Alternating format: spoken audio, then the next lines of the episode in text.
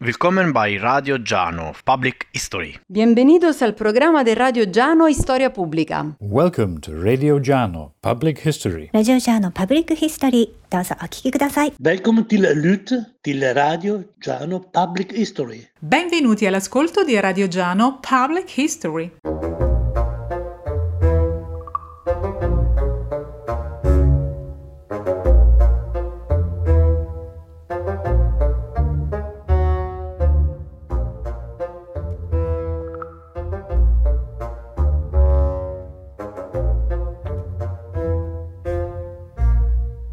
Salve a tutti, io sono Paolo Battistella e benvenuti alla sesta puntata dell'Arcolaio delle Fiabe. Siamo a giugno, il mese dei profumi e dei primi frutti. Dalle sue porte incantate si apre l'estate e inizia la stagione della raccolta del grano. Descrivendo gli antichi paesaggi ricoperti di grano, pronti a ricevere il tocco della falce, il poeta Longfellow scriveva qualche secolo fa che i boschi si infiammavano e aliti lievi di brezza baciavano le valli ammantate d'oro. E per fortuna, spostandoci dalle nostre città grigie, possiamo scorgere ancora oggi paesaggi molto simili a quelli che gratificavano gli occhi del poeta americano. In questa data del 20 giugno, così vicina al solstizio d'estate e a tutti i riti legati a questa arcaica festività, parliamo di un'opera meravigliosa dal sapore fiabesco, che intreccia magistralmente parola e musica. Si tratta del flauto magico di Wolfgang Amadeus Mozart. E per parlarne avremo il piacere e l'onore di avere come ospite un abile docente studioso che ci guiderà per gli antichi sentieri di quest'opera. Parlo di Alessandro Decadi. Benvenuto Alessandro. Grazie Paolo, buonasera. Grazie dell'invito. Grazie a te. Allora, Alessandro Decadi è dottore di ricerca in scienze umanistiche con una tesi di ricerca su Mozart ed è stato docente di storia sociale dello spettacolo presso l'Università degli Studi Guglielmo Marconi. Tiene attualmente la cattedra di estetica e filosofia della musica presso l'Università di Roma Tor Vergata autore del libro Mito e simbolo negli archetipi musicali, lo sguardo del romanticismo verso Ariete, edito da PM Edizioni. Ed è inoltre nel comitato scientifico della rivista Sociologia e Filosofia. Allora Alessandro, per iniziare ti pongo la domanda che ho fatto a tutti i miei ospiti. Com'è il tuo rapporto con le fiabe e come è avvenuto il tuo primo incontro con queste antiche storie? Guarda, il, mio primo incontro risale sicuramente al, all'infanzia. Eh, sono cresciuto con dei genitori che mi leggevano le favole eh, la sera per addormentarmi, quindi c'è sempre stato un approccio oh, che mi ha portato a fantasticare, quindi anche a voler approfondire il significato de, delle favole stesse. Quindi il mio approccio è sempre stato eh, di, eh, di, complicità. Nel corso del tempo chiaramente ho ricercato la favolistica sia all'interno di quello che poteva essere le, la mia cultura eh, cinematografica piuttosto che, che, letteraria, fino a coniugarla con eh, la parte musicale che io sono anche un pianista, quindi eh, ho cercato di collimare eh, l'aspetto musicale, musicologico de- delle fiabe eh, con la conoscenza musicale. Ed è quella che mi ha portato poi eh, ad affrontare il flauto magico nel, per, nella mia tesi di dottorato e quindi approfondire tutto quello che è l'aspetto legato al rapporto tra musica e magia, che è un qualcosa che ritorna nelle, nelle fiabe. Sicuramente, sicuramente. E quindi prima di entrare nelle origini fiabesche dell'opera lirica Il flauto magico, ti chiedo se ci puoi spiegare come si inserisce il flauto magico nell'innovativa e geniale produzione musicale di Mozart e soprattutto se li ha, quali sono i principali debiti musicali del compositore austriaco? Beh, mh, bisogna dire che il flauto magico si stacca profondamente dall'intera produzione eh, musicale mozartiana dal punto di vista proprio operistico eh, perché in, se in passato Mozart ha affrontato delle tematiche orientali o comunque delle tematiche legate ai valori, eh, valori umani, eh, il flauto magico è un singspiel che si basa uh, sul genere Zauber. Quindi è la prima opera uh, mozartiana dove la favolistica ha un ruolo assolutamente fondamentale e, e tra l'altro è l'opera che segna eh, fortemente il teatro e la produzione tedesca. Il Flauto Magico si inserisce in un contesto culturale per il quale Giuseppe II cercava di eh, creare un teatro nazionale e effettivamente eh, Mozart nel produrre que- il Flauto Magico eh, è riuscito a dare i caratteri fondanti del, dell'opera tedesca perché eh, diversamente dalle altre opere eh, il flauto magico si esprime in lingua tedesca. Quindi ha un'ampia diffusione per questo motivo, ma soprattutto eh, porta Mozart a, eh, a, confrontarsi con una lingua eh, operistica che non era in uso, perché veniamo tra la querelle settecentesca e seicentesca della predomin- uh, predominanza della lingua italiana o francese nell'opera. Quindi il tedesco mh, prorompe eh, attraverso Mozart per la, la, grande diffusione, non che non ci siano state altre opere in lingua tedesca, ma eh, per la diffusione che ha avuto il flauto magico in Europa chiaramente va a delineare delle caratteristiche eh, di un teatro che fino allora aveva un ruolo marginale e lo fa proprio attraverso il genere Zauber, quindi del, del rapporto tra la, tra la, favola, la favolistica e le, la produzione operistica. Ho capito, ho capito. E quindi con queste bellissime parole andiamo verso la nostra prima pausa musicale.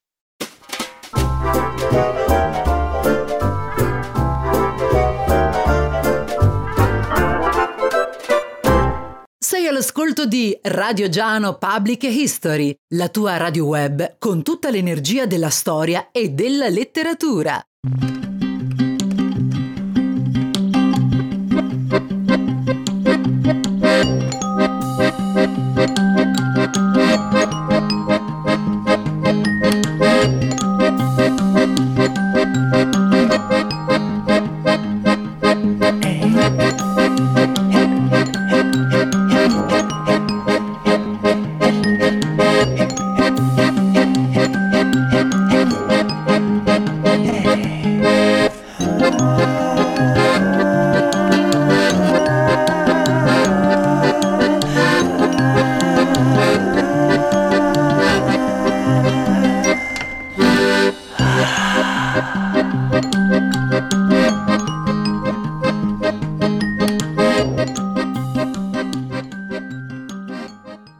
Siamo ancora all'Arcolaio delle Fiabe con il docente e scrittore Alessandro Decadi. Allora Alessandro, il 30 settembre del 1791 va in scena a Vienna la prima rappresentazione del flauto magico. Il successo dell'opera crebbe esponenzialmente con il passare dei giorni, portando gioia a Mozart, che ahimè molto presto sarebbe morto, e al librettista Emanuel Schikaneder. Se noi tuttavia però sfogliamo i temi trattati nell'opera, scorgiamo sotto un velo a, piuttosto sottile argomenti estremamente elevati, sacri e simbolici per molti di origine massonica. Quindi ti chiedo come mai, nonostante un contenuto tanto complesso, è stato possibile un così grande successo di pubblico? Allora, eh, mi piace fare una precisazione innanzitutto rispetto eh, alla, alla, paternità del libretto, perché eh, da un po' di tempo si, con, si comincia a eh, disquisire della, della, paternità, appunto, perché mh, siamo abituati a, a, mh, attribuire il libretto a Schikaneder. In realtà mh, oggigiorno gli studi hanno eh, in qualche modo portato al convincimento che il lavoro su, di stesura del libretto sia un lavoro corale eh, che ha visto coinvol- coinvolti sia Schikaneder che era l'impresario del, del, teatro, del, del, del, teatro viennese nel quale è stato rappresentato per la prima volta il flauto magico ma anche quello di Gisek, che era un librettista che lavorava all'interno della compagnia teatrale di eh, Schikaneder, lo stesso Mozart. Quindi il lavoro in realtà risulta essere corale. E proprio da qui trae spunto la fortuna che ha avuto il flauto magico. Perché se da un lato Schikaneder ha mh, dato oh, luogo alla stesura di tutte le parti comiche legate alla figura di Papageno, perché eh, era impersonato in scena proprio da Schikaneder, e Gisek e, e, e Mozart, eh, che erano entrambi appartenenti alla loggia massonica come Schikaneder, eh, si sono dedicati a eh, trasferire all'interno del contenuto librettistico tutto il simbolismo massonico orientale che eh, derivava loro dalla conoscenza della filiazione massonica. La fortuna che ha avuto il flauto magico però è strettamente connessa al genere Sauber. Diciamo che la scelta di eh, utilizzare la lingua tedesca e il genere Sauber era volto proprio a una maggior diffusione del messaggio universale contenuto on, all'interno dell'opera del flauto magico. Da un lato in scena vi erano moltissime opere del genere Sauber, il Teatro Marinelli, eh, che era vicinissimo al Teatro Aus der Wieden, mh, metteva costantemente in scena opere di questo tipo e, e, quindi il pubblico oh, era già abituato a questo tipo di, eh, eh, di, di testi, a questo tipo di storie che trovavano molto favore eh, tra, la, tra, i partecipanti al teatro. E quindi utilizzare una, eh, dire, utilizzare una forma che stava andando bene dal punto di vista del, dell'impatto sul pubblico sicuramente avrebbe costituito un, un elemento trainante per una nuova opera dall'altra utilizzare la lingua tedesca avrebbe permesso una maggior diffusione. Quindi la fortuna del flauto magico è strettamente co- collegata a questi due aspetti. Il primo, che è quello favori- della favolistica e del, dell'opera eh, fa- fantasiosa, è quello dell'utilizzo della lingua tedesca che permetteva una maggior comprensione sia dai ceti più elevati, ma anche da quelli medio borghesi eh, che potevano non conoscere l'italiano. Quindi la maggior parte della fortuna del flauto magico deriva, da questi elementi. Ce n'è uno che tenderei a non trascurare però, eh, che è di, di natura storica sostanzialmente. Il flauto magico eh, porta in sé una, una serie di eh, valori universali che sono quelli eh, legati dalla ricerca della conoscenza e da tutta una serie di simboli che sono oh, frammisti al libretto dal punto di vista sia ehm, letterario, ma anche dal punto di vista puramente acustico e musicale. Questa conoscenza del, del simbolismo era molto oh, diffusa a Vienna, poiché le logge eh, massoniche viennesi erano oltre 40. In una città come Vienna, che già attualmente è piccolina, immaginiamo a fine Settecento come poteva essere, essere grande. Quindi avere 40 logge massoniche significava che la maggior parte delle, delle persone di spicco, della borghesia, del, dell'aristocrazia, ma anche del, del, ceto culturale, erano iscritti in massoneria e quindi conoscevano eh, e sapevano decodificare il messaggio massonico contenuto del flauto magico. Vienna ha fatto sì che l'impatto sul, del flauto magico sul pubblico sia stato notevole e ha permesso una grande diffusione nel periodo. E dal punto di vista della testimonianza storica, eh, è lo stesso Mozart nelle sue lettere a eh, ricordarci quanto nelle rappresentazioni che venivano fatte nel, nel, del flauto magico il, il successo dell'opera fosse, eh, fosse palese. Venivano richiesti eh, sempre gli stessi bis, la parte eh, dedicata a Papageno e piaceva moltissimo al pubblico, ma la stessa musica eh, era molto coinvolgente quindi di conseguenza veniva molto apprezzato e le rappresentazioni erano notevoli. Quindi possiamo dire che gli elementi che hanno permesso la diffusione del flauto magico sono stati soprattutto questi, legati sia al linguaggio massonico che a Vienna era fortemente eh, divulgato, ma anche a un genere musicale che stava avendo grande fortuna, che era quello del Sauber, e infine la lingua tedesca che permetteva a tutti di, di arrivare a, co- a, comprendere e ascoltare le, le, la musica mozartiana. Ah, capisco, capisco. Ma appunto, in qualche modo guardando l'opera, ciò che apparentemente un po' ci confonde è la fluidità della figura del cattivo. Cioè il mago Sarastro al principio appare la nemesi dell'eroe, ma si rivela invece il suo maestro. È la stessa regina della notte che al principio appare un'alleata, nel suo compito di liberare Pamina si rivela infine una figura oscura che viene poi sconfitta solo alla fine. Ci puoi parlare un po' di questa fitta nebbia sul cattivo della storia? Sì, eh, certamente hai utilizzato un termine corretto, oh, finta nebbia. Eh, bisogna dire che in effetti il flauto magico è qualcosa di diverso da quello che pensiamo di vedere. Il, dal punto di vista filosofico si è parlato del disvelamento di Maya, quindi dell'illusione. La Maya appunto è questa illusione che sovrasta il mondo e che, che a un certo punto cade e che corrisponde alla avidia, cioè all'assenza di conoscenza.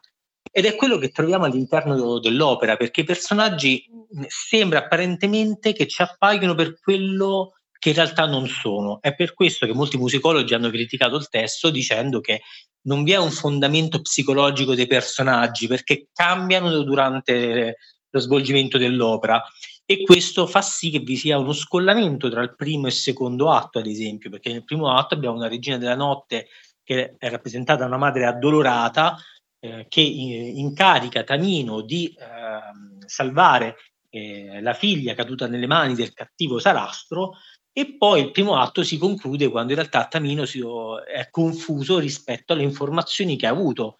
Il mago Sarastro forse non è cattivo come sembra, eh, la regina della notte forse non è quella che appare e egli stesso chiede a, al sacerdote di fronte alla porta del Tempio della Sapienza quando vedrà la luce.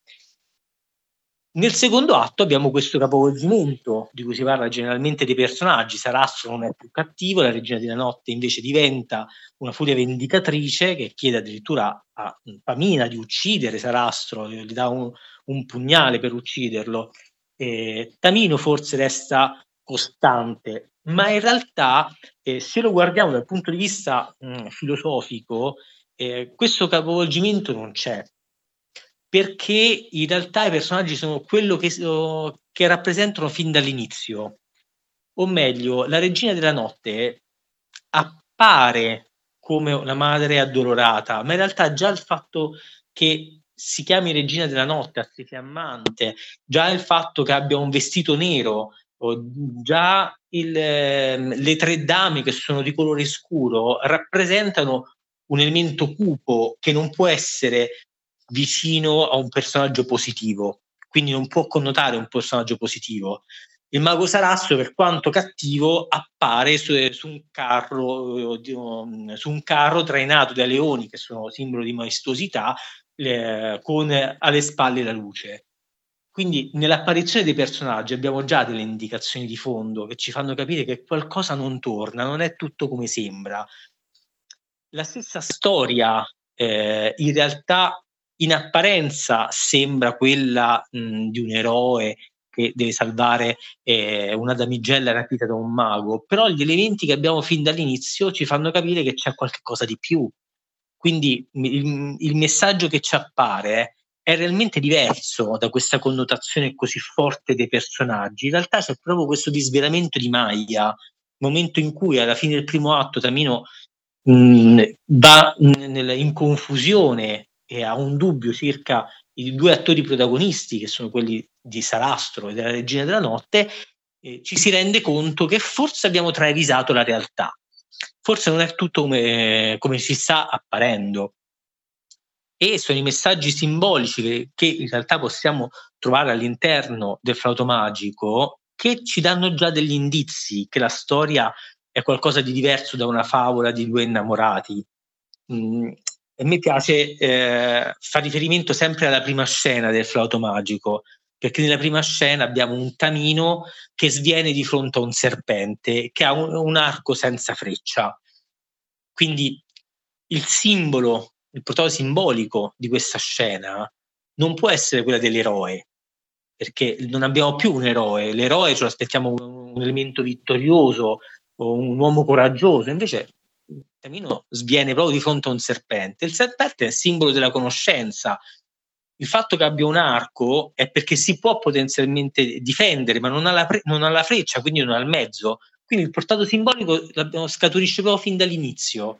Il fatto che Tamino si trovi nello stato di ignoranza e debba ricercare una, una conoscenza ulteriore. E qui dà luogo a tutta una serie di elementi che caratterizzano il primo atto, che di primo acchitto possono non essere ben compresi, ma se poi le analizziamo a fondo, in realtà ci fanno capire che c'è tutto un simbolismo incredibile eh, che mh, si viene a rappresentare. A me viene sempre una scena curiosa di quando a Papageno viene messo il lucchetto perché ha detto una bugia. E le tre dame gli danno dell'acqua, che è un elemento di purificazione, e, e un sasso. e il sasso è la pietra grezza che il, l'iniziato deve squadrare all'interno del tempio do, do, de, di Loggia, quindi nella ricerca della conoscenza. In realtà fin dall'inizio si vengono date le chiavi di lettura della storia e quindi potremmo capire che qualcosa è diverso appunto da come ci sta apparendo, però eh, purtroppo bisogna conoscere questi simboli, se no la storia può risultare eh, o bizzarra oppure può dar luogo a questo fraintendimento dei personaggi. Eh, grazie davvero per le tue parole e con queste andiamo verso la nostra seconda pausa musicale.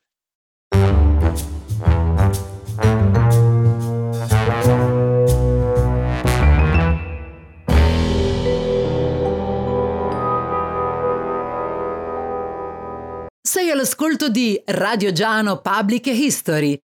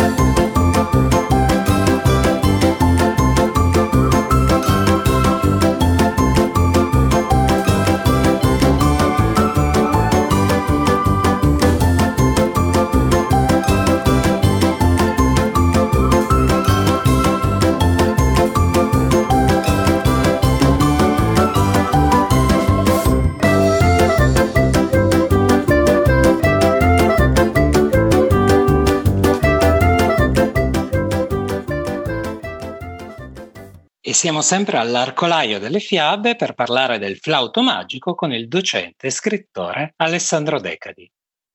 Allora, il libretto del flauto magico prende forma da una fiaba d'arte scritta da August Jacob Liebeskind, dal titolo Lulo o il flauto magico. Il tema principale della fiaba, anche se viene celato abilmente all'inizio del racconto, riguarda il rapimento della bella Sibi, che in un momento di disattenzione si avventura oltre i giardini del castello.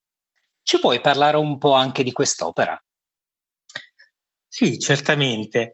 Dicevamo che, oh, ci siamo detti anche in passato che il, da questa fiaba eh, trae spunto e origine il flauto magico. Chiaramente non è l'unica fiaba dalla quale prende spunto il Mozart per la stesura del, del proprio libretto, perché abbiamo alt- altre fiabe molto interessanti, come l'Oberon, la pietra filosofale, sono tutte opere eh, che vengono rappresentate in quel periodo, qualcuna anche grazie alla compagnia di Schikaneder. Ma eh, un impatto fondamentale sicuramente è stato oh, quello che deriva dall'Ishinistan, che è una raccolta di fiabe orientali a cura del Wieland il Wieland era il suocero e il primo editore di Liebeskind. Liebeskind ehm, scrive questa, questa fiaba che, viene, che, è contenuta appunto nel Dictionistan eh, e ehm, ha, trova grande favore nel, nei tre estensori del flauto magico. La storia è molto simile a quella del flauto magico, quindi costruisce in qualche modo la, ehm, la linea guida del flauto magico stesso. Perché, come dicevamo, eh, Siri si allontana dal castello, viene rapita dal mago Dilsenguin, il quale la tiene eh, nel, nel suo potere eh, e gli vuole eh, convolare a nozze con la bella Sidi, ma eh, lei chiaramente non vuole. La, la fata radiosa eh, eh, incarica eh, Lulu di, eh, da una parte, liberare la figlia, ma dall'altra di recuperare, questo è un dato importante, un acciarino d'oro, che è un acciarino che ha il potere di eh, comandare tutti gli spiriti della natura e dei, dei quattro elementi. È un dato, dicevo, un dato interessante perché da una parte riporta il concetto di natura, riporta il concetto di spiriti, ma anche dei quattro elementi all'interno della favolistica, ma in qualche modo è strettamente collegato a quello del flauto magico, perché se andiamo a ben vedere la storia, da una parte la regina della notte chiede a Tamino di eh, recuperare Pamina, ma allo stesso tempo lei in realtà vuole il settemplice solare, che è eh, il mezzo oh, che permette a Salasso di avere potere e governare il, il potere delle forze sotterranee della natura. Quindi abbiamo già un primo elemento di contatto col flauto magico. La differenza um, tra il, eh, l'Ulu, il flauto magico e eh, il flauto magico mozartiano e invece nella connotazione dei personaggi, perché qui la fata radiosa, lo dice anche il, il suo nome, che ha una connotazione positiva, è un personaggio eh, buono, quindi è un personaggio effettivamente positivo e amorevole, mentre il, il mago di Fenguin è un personaggio cattivo. E quindi abbiamo questa connotazione che ehm, ci porta sempre a avere il dualismo bene-male, ma eh, esattamente il contrario rispetto al flauto magico. Ma per quello che diciamo prima è un po' il, la motivazione che è la base del flauto magico stesso, e che quindi porta a una stesura mh, differente. In più, ehm, il, l'Ulu del flauto magico si va a sovrapporre ad altre favole molto importanti, che sono quelle, come quella dell'Obero della pietra filosofale, che caratterizzano alcuni elementi eh, della storia, perché nel, eh, mentre in Oberon abbiamo un, una storia molto simile a quella del flauto magico o mozartiano, dove però i, i, i, personaggi corrispondenti a Tamino e a Pamina non si conoscono, come appunto avviene nel flauto magico mozartiano, invece nella pietra filosofale i due, i due innamorati si conoscono fin dall'inizio e mh, ritroviamo all'interno di questi la, prefigurazione dei tre genietti del flauto magico. Diciamo che in qualche modo eh, Mozart eh, con, eh, con Scicanetta e Regisec hanno preso come linea guida la storia di Ludo il Frato Magico, eh, quindi la favola a carattere forse orientale per la connotazione, e sulla quale hanno inserito altri elementi di altre eh, opere eh, che avevano, trovavano favore tra il pubblico e quindi hanno, abbiano fatto questa sorta di miscuglio di opere per, per prendere gli elementi che fortemente piacevano al pubblico in quel periodo, metterli tutti in quanto insieme e riuscire a creare un'opera che potesse far leva sul pubblico stesso. Quindi okay. Lulu aiuta molto da questo punto di vista per l'impostazione generale eh, dell'opera eh, mozartiana. Ho capito, ho capito.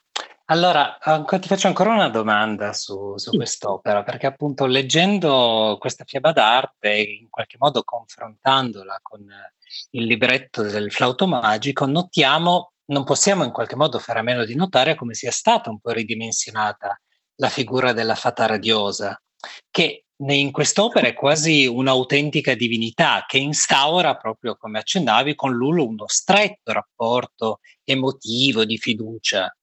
E comunque in generale nell'opera di Libeskind le donne sono molto austere, solenni, appunto anche la stessa Sidi, quasi sacrali.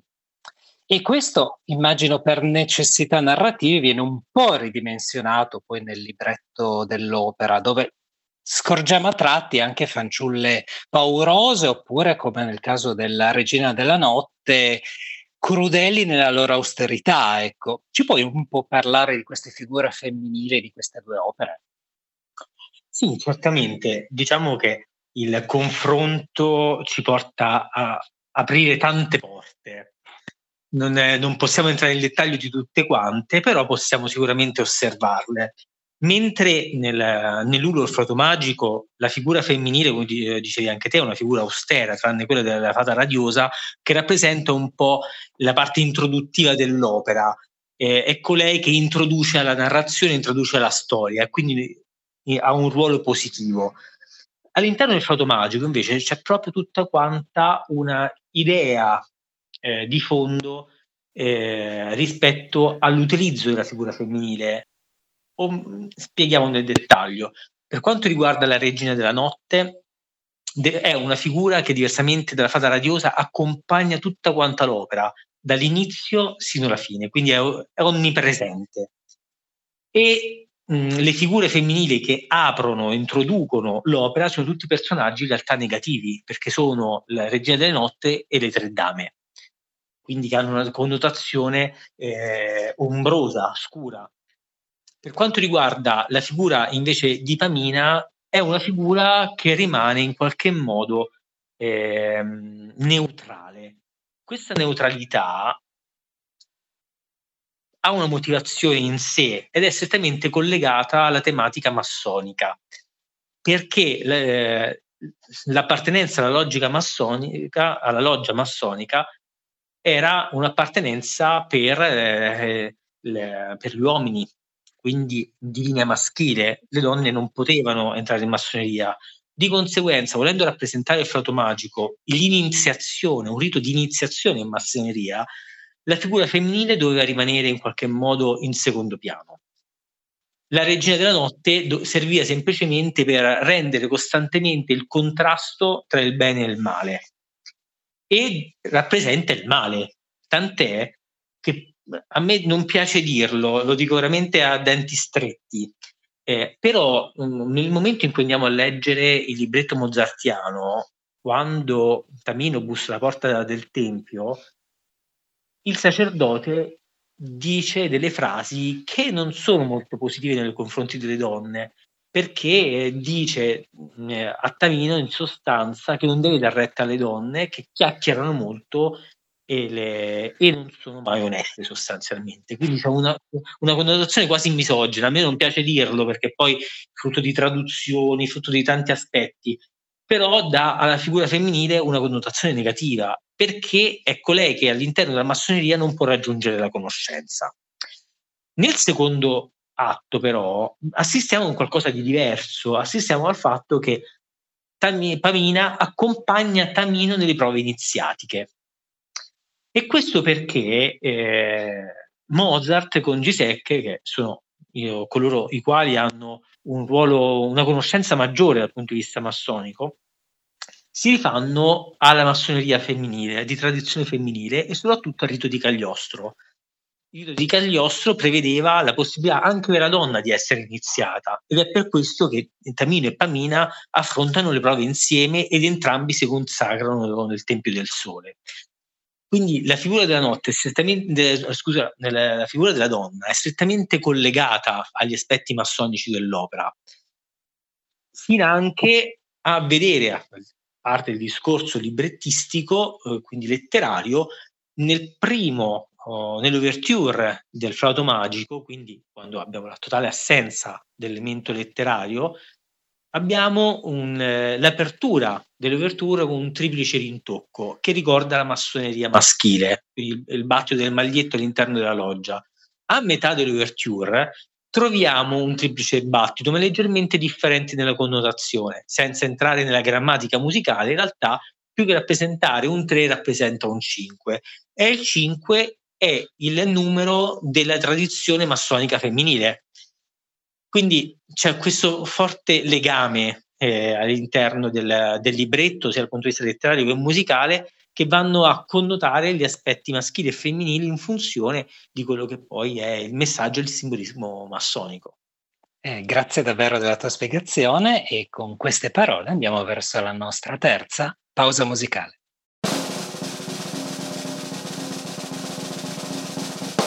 Radio Giano Public History ci puoi trovare su spreaker.com e sul nostro sito gianophaps.it.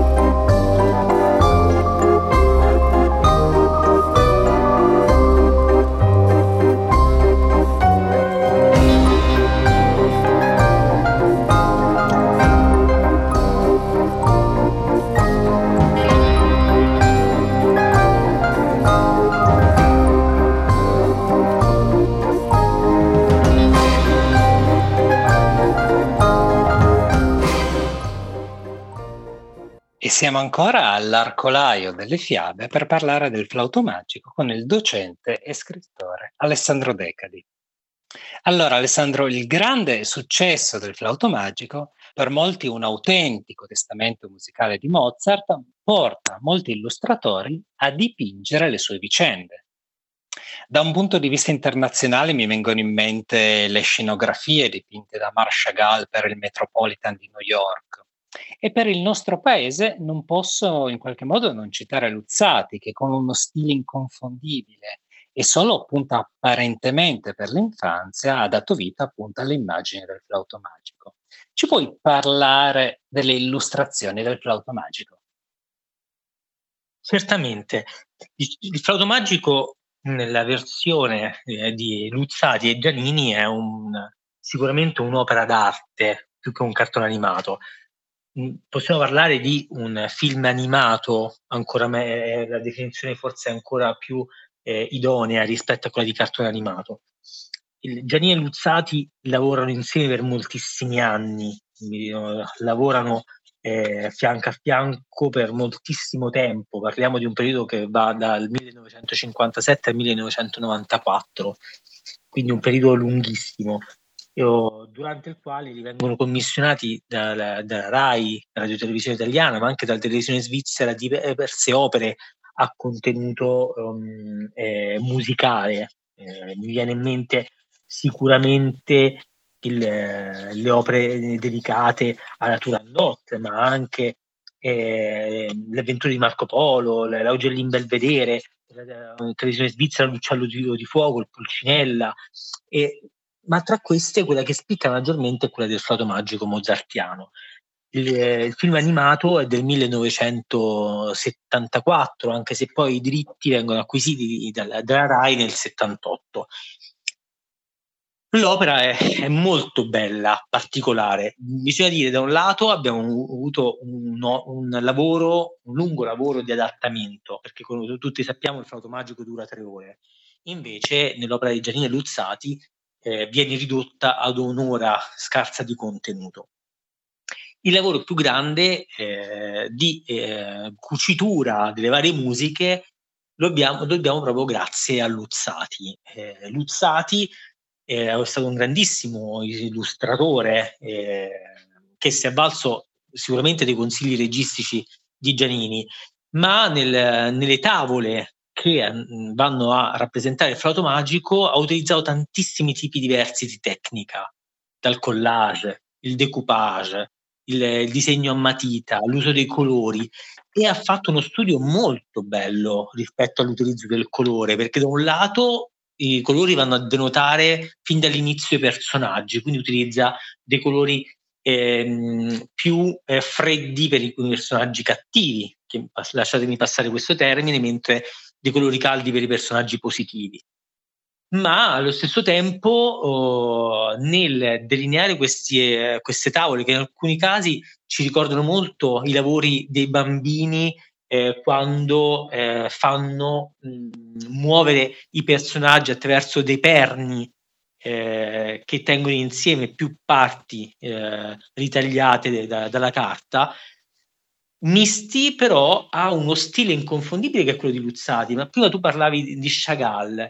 Eh, nel fotomagico mozartiano ritroviamo tantissimo l'influenza di Chagall. Il colore blu è un colore fondamentale che ci ricorda le opere eh, del, del, maestro oh, Chagall, ma non è solo, perché abbiamo delle rappresentazioni della Regina della Notte bellissime con questi eh, manti dove mh, abbiamo delle parti che ci ricordano moltissimo le maioliche di Gaudì perché sono comunque variopinte con questi tasselli a mosaico pieni di colori.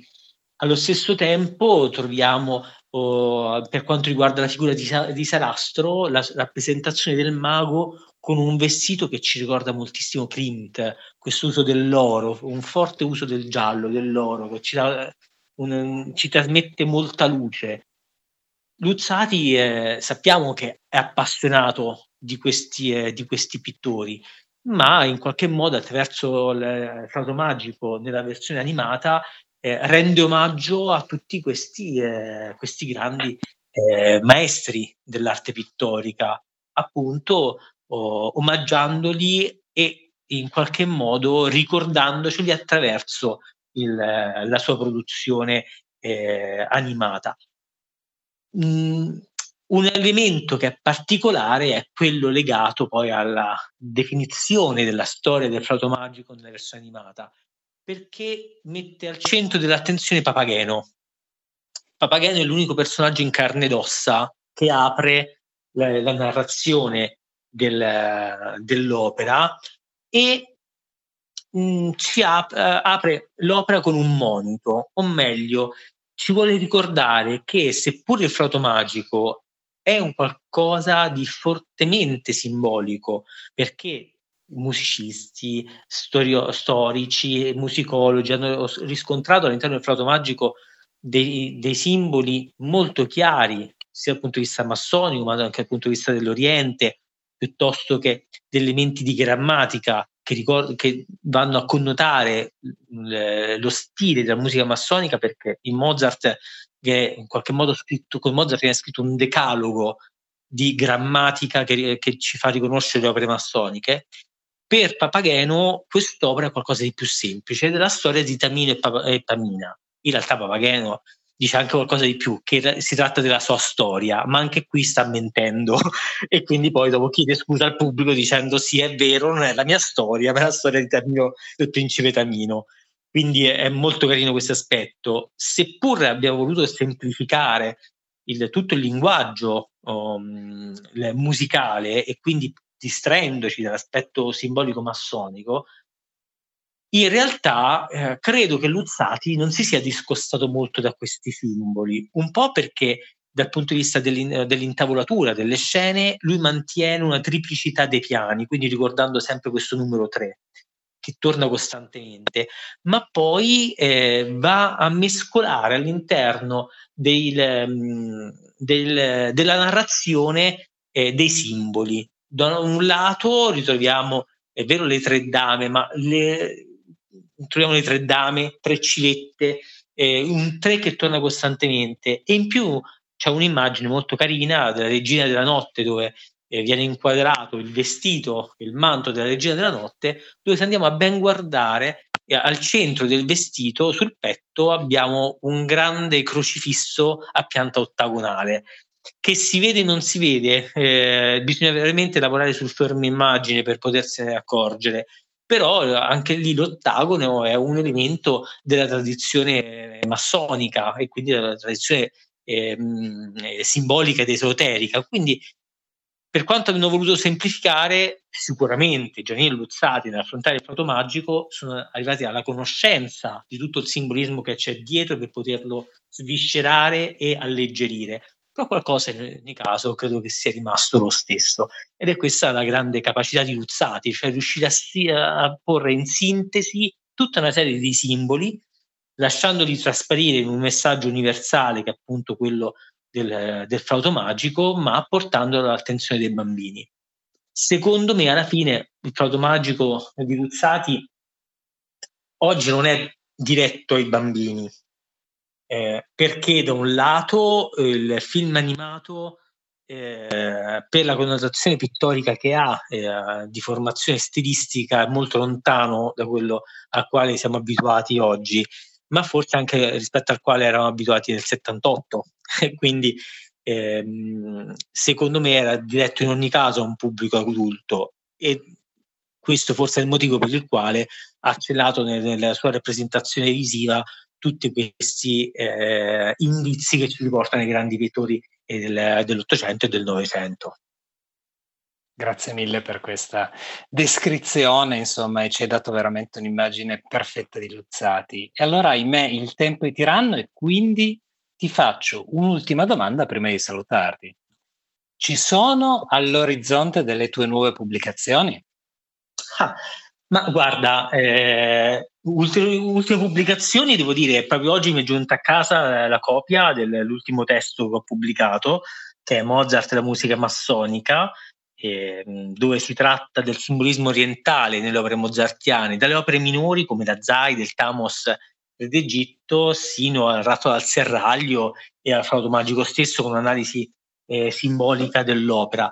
Attualmente, a parte la letteratura scientifica eh, e quindi produzione di articoli eh, su flauto magico, Don Giovanni, comunque resto o sul, su Mozart per il momento, sto lavorando a un, un ulteriore testo che è, ehm, è il Proto Magico di, di Goethe.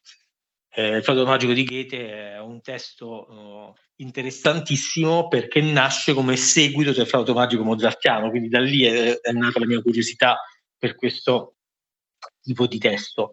Attualmente eh, il Fado Magico di Goethe non è eh, tradotto in italiano, o meglio, è stata una traduzione negli anni Ottanta, immediatamente finita fuori catalogo perché pubblicata da una casa editrice indipendente piccolina di Palermo, quindi a carattere geografico. Quindi possiamo dire che attualmente non ci sono testi eh, in Italia sul Fado Magico di Goethe e quindi eh, sto lavorando a questo sia per poterlo divulgare ma anche per analizzare il rapporto tra Goethe eh, e la musica e soprattutto vedere cosa resta del flauto magico mozartiano e del suo simbolismo massonico all'interno della visione goetiana. Ricordiamo sempre che Goethe era un altro massone e quindi qualche cosa è rimasto ed è interessante perché il flauto magico di Goethe, senza spoilerare eh, la storia del flauto magico goetiano, termina con le, l'assunzione in cielo del figlio di Tamino e Pamina, quindi con un altro elemento simbolico molto importante.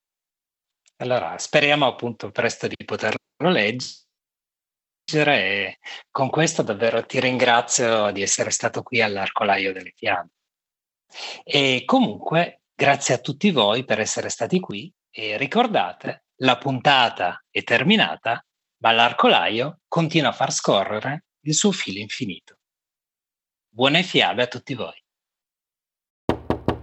Thanks for having joined us on Radio Giano Public History. Sie haben Radio Giano Public History gehört. Vielen Dank. Muchas gracias por haber escuchado Radio Giano Historia Pubblica. Grazie per aver ascoltato Radio Giano Public History. ラジオジャーのパブリックヒストリーお聞きいただきありがとうございました。 Och tack för att lyssna till Radio Giano Public History.